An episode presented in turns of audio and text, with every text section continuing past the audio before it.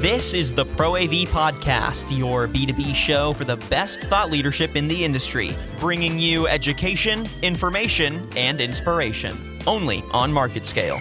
Nowadays, we put a lot of AV on the ones and zeros. They want more features, but they want to see less hardware. Welcome to Market Scale Pro AV. I'm your host, Sean Heath. Change is, is one of the scariest things that we as human beings face. And when you take that into the business world, you have a whole lot more people that are depending on you. That anxiety ratchets up quite a few levels. Well, today we're going to ease your anxiety a little bit because I have the guru of calm on the podcast today. He is the founder and chairman of Personiv, it's Evan Green. Evan, how are you today? Doing great, Sean. Thank you for having me. Do you live in that Zen sort of mindset all day, or do you have your stressful days too? Oh, I definitely have my stressful days. Uh, one of the things I strive to is uh, is uh, is to be a human being instead of a human doing. I know that we often get very uh, uh, absorbed in our to do lists and just uh, surviving each day and swimming through all the stuff that gets thrown at us. So I do like to step back and really look at the bigger picture. I really do like that. What is the first priority when someone realizes they might need help outside their business? What are some of the first things they absolutely cannot skip, in your opinion? It's a great question. And, you know, I think a, a, a terrific place to start is to assume that you really don't even know what your business is. I think a lot of people uh, get trapped into obvious thinking. So they spend a lot of time, uh, maybe a whole career, just trying to uh, stay above water without really thinking what is your real business? You know what makes you special to your customers? What compels others to want to do business with you? And i say it's a great place to start because uh, you know there's some uh, very uh, common examples of some of our biggest and brightest companies and people who have screwed this up. Uh, uh, you know i could uh, you know mention kodak as one and blockbuster as another and you know even sears sears roebuck and company they you know, you know, it's easy to say that Amazon, uh, you know, really put them out of business, but the truth is that's not what happened. There's other companies that are thriving in their space, uh, uh, Walmart, Target, Costco, and they uh, they took their eye off the ball and you know tried to get into financial services, real estate, insurance. Uh, so a great place to start is is to really take a look at, you know, what is the target of your company? You know, what what do we, you know, what has others uh, compelled to want to do business with us? Are there companies that are accidentally successful? Like they first start out, they don't really know what their identity is, and they're successful, and so they don't think they need to define what they are? Is that kind of what happens? You know, it actually happens a lot. In fact, some of our, our most successful companies uh, today, uh, you know, Instagram is an example. Now, it's not going to be a complete accident because it takes someone with vision to really see what happens. But a lot of times, even uh, even our own company, we uh, you know we started, we thought we knew who our target audience was, and it didn't work out. So we you know changed directions, pivoted. Uh, but uh, I think a lot of today's successes uh, do uh, happen in a way that was not originally anticipated and and that's why I'm a big fan when I coach entrepreneurs or business owners or people who are starting a new company to to really watch expenses and to give themselves a very long runway because whatever their initial thinking is chances are there's going to be uh, a best case scenario, a lot of roadblocks. Uh, more likely, like you're saying, uh, it just happens in a whole different direction. How do you get an entrepreneur to slow down and filter the noise and focus on the necessary? Yeah, there's uh, uh and focus is a key word there. There's, uh, you know, there there's too many examples I could point to where uh, companies or entrepreneurs they they die of indigestion versus starvation. You know, they're just chasing too many shiny objects. So I think focus is the key word. Uh, it's often uh, can be accomplished in a. Uh, I think sometimes a group environment is very helpful. Something that might be professionally facilitated, either by a coach, which could be one on one, or a uh, a group. Uh, I like to direct them to some resources. Uh, I know that I watch on an ongoing basis uh, uh, Simon Sinek's "Start with Why." you know, it's a it's an 18 minute TEDx talk. Every time I watch it, I get I glean something new from it. I obviously also have the book, and there's some other resources. Another one of my favorites is is Traction by Gino Wickman, uh, uh, G-I-N-O Wickman.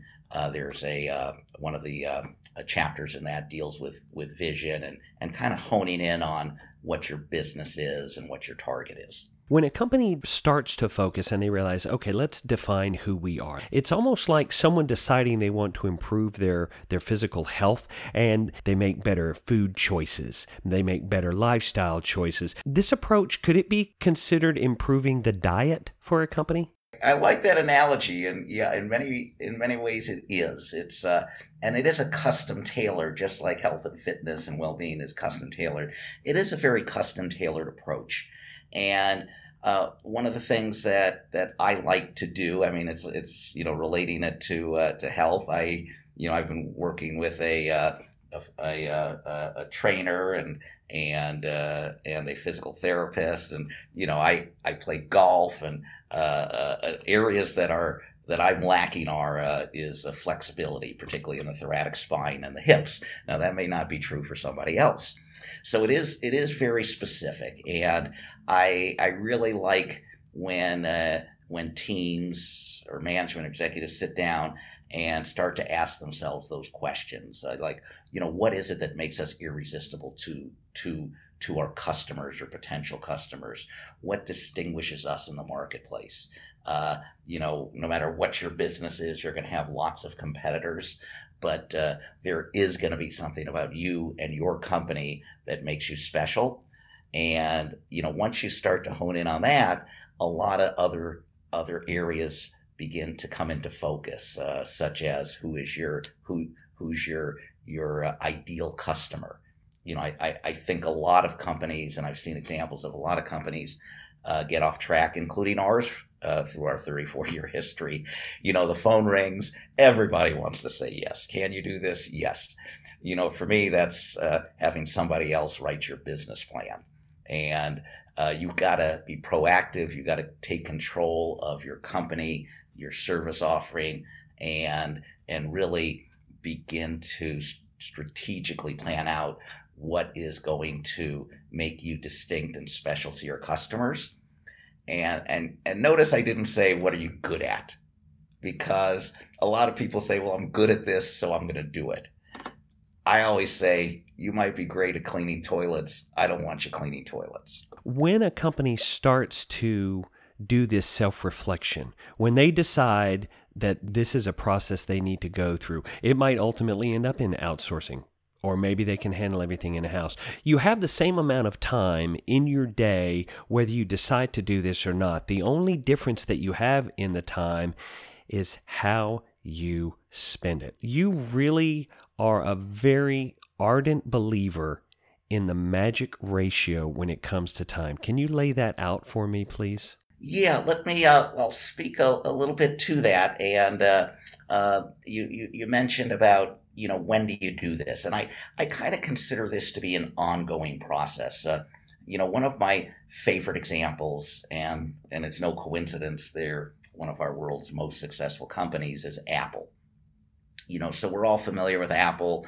Uh, you know, the iPhones, their uh, their MacBook Pros, their their iPads, all that stuff. And you know, you know what they really got early on is, you know, they are not a computer company.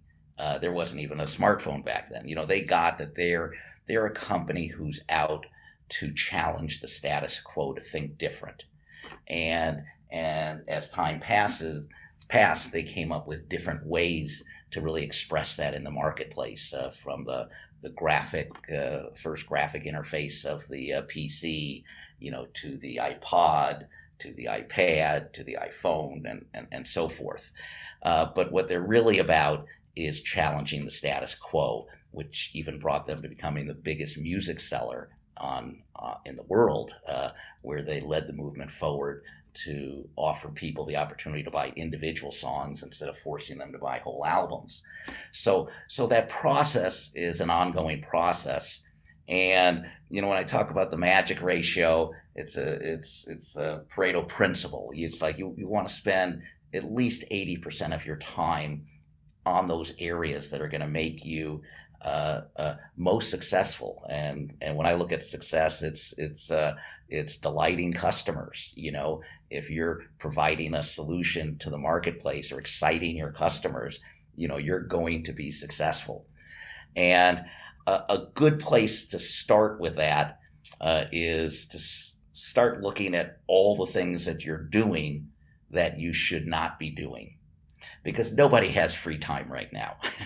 you know, if I walked into a random office and said, "Hey, you know, do you have a few extra hours each day?" They'd say, "No, I, I, I'm, I'm, I'm swamped. I'm overwhelmed with this. I don't have any extra time to do anything."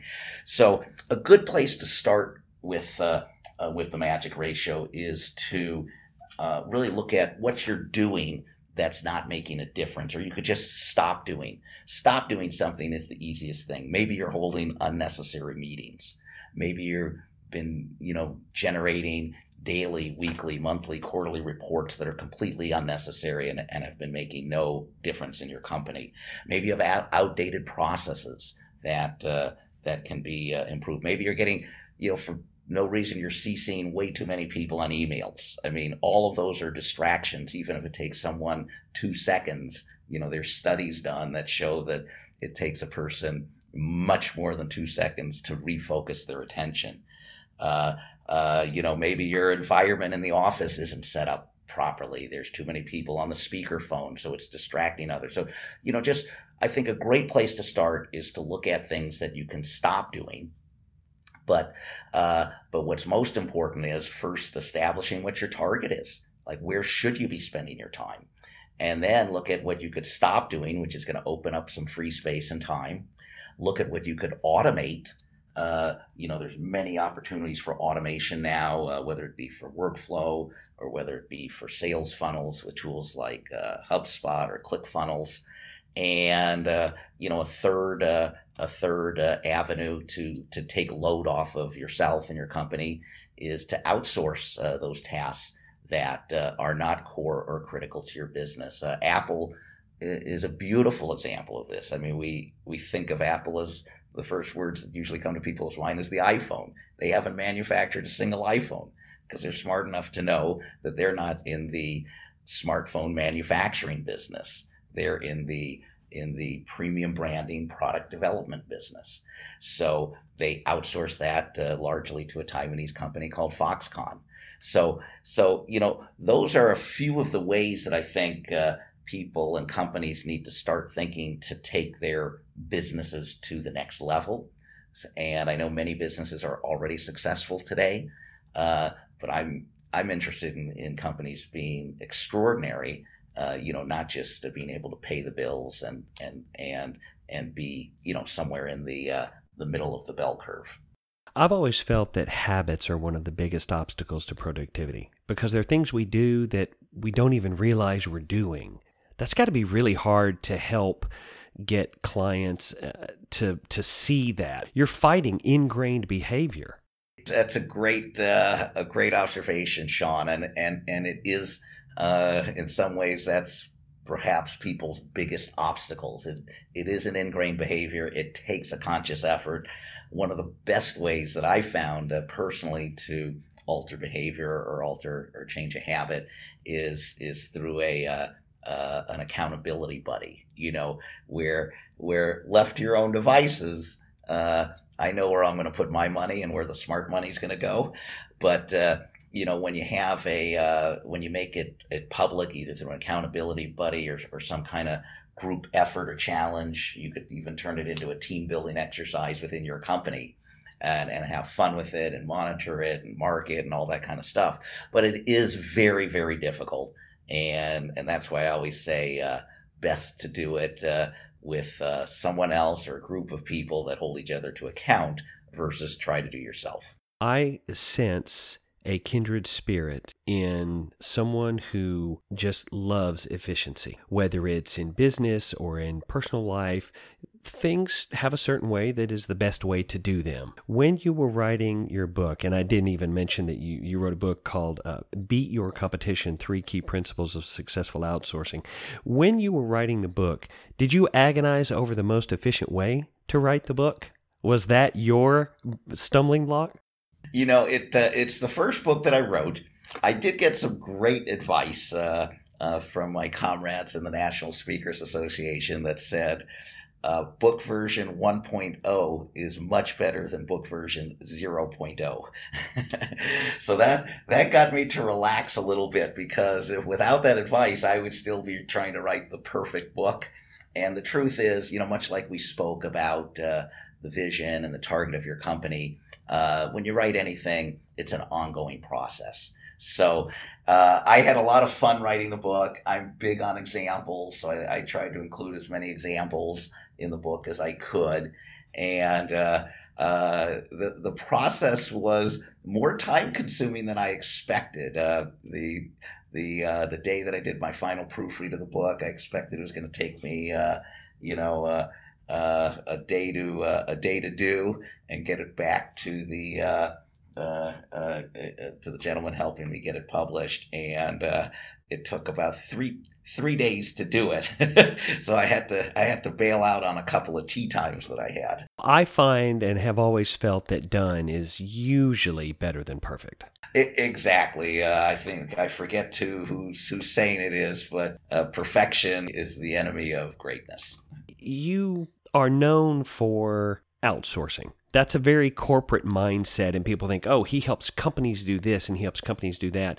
I don't think that's fair for people to assume that of you. They don't really dig down deep and realize you are helping affect this change from the human level. The potential of human beings or human doings is really what ultimately helps these companies thrive and survive. You're spot on there, Sean, and I appreciate your saying that. If you had walked in my shoes for the past 34 years as a business owner, you may have come to the same conclusion that I did, which is that one of the most powerful ways to change the world is through business. You know, when businesses thrive, people thrive, families thrive, communities thrive. You know, with that, my passion with uh, with outsourcing is because it enables people and companies to be focused. And I think focus is the key word. And it's really uh, even more paramount in today's world. It's a very complex world today compared to 20, 30 years ago. So when people are focused and they either, you know, stop doing things that that aren't moving their lives or their companies forward, or they automate things to save them time and energy, or they outsource uh, various business functions that aren't uh, those functions that make them special or distinct to their customers. It, it allows them to devote their time, their energy, and their talents to what's going to make the biggest difference for them and their companies so that they can make the biggest difference for their families and the world. And and that's where my heart really is. I I uh, I want to I want to leave the world a much better place uh, than when I entered it. What would surprise people the most about their own potential? Or what would surprise a company most about its potential? What is it that is the real aha moment that surprises them the most in your experience? That's a very good question. And you know, what what was right there for me is is that I think a lot of people when they read about success stories, they assume that those success stories are because those people had something special in their DNA. You know, they were born with a special talent and it's not available to them. And what what what I really believe, and I, I'm a big believer in coaching and you know, whether it's it's golf instructors or fitness or business, uh, you know, if you want to do anything uh, exceptionally well, uh, it's within your power and today, I think there's a, an emerging danger that's arising. You know, we're reading about all these young kids in their teens and their 20s who are becoming, you know, just ridiculously successful on a financial level. I can't speak for their personal lives. Uh, and we think that if we don't achieve a certain status by the time we're in our 30s, that we're a failure. And, and the truth is, uh, most people uh, achieve their prime success in business and in life in their 50s and 60s is when it really happens because you're taking that wisdom that you've learned uh, potentially if you have a family and kids you know you know a, a lot of that uh, energy and money and resources that you expended raising your family and your kids you know once they're off to college and, and out you know gives you more time to to focus and to and to really apply all of the uh, the pearls of wisdom that you've achieved over those years. So you know, for me, uh, a big takeaway is is you could have it. You you just have to apply yourself. You have to believe in yourself, and you know, get the the support, the coaching. Uh, uh, uh, because you know nothing big is ever a uh, a solo effort. It's it's always a team effort. To paraphrase one of my favorite quotes that's attributed to Leonardo da Vinci, it has come to my attention that accomplished people did not have things happen to them. They went out and happened to things. I am really thankful, sincerely, that you decided to come out and happen to this podcast because this has been such a pleasure to have a chance to talk to you. My guest on the podcast today has been Evan Green, the founder and chairman of Personiv. Evan, thank you so much for taking the time today. I know I'm going to get to have a chance to talk to you again in the future. My pleasure, Sean. Really enjoyed being here.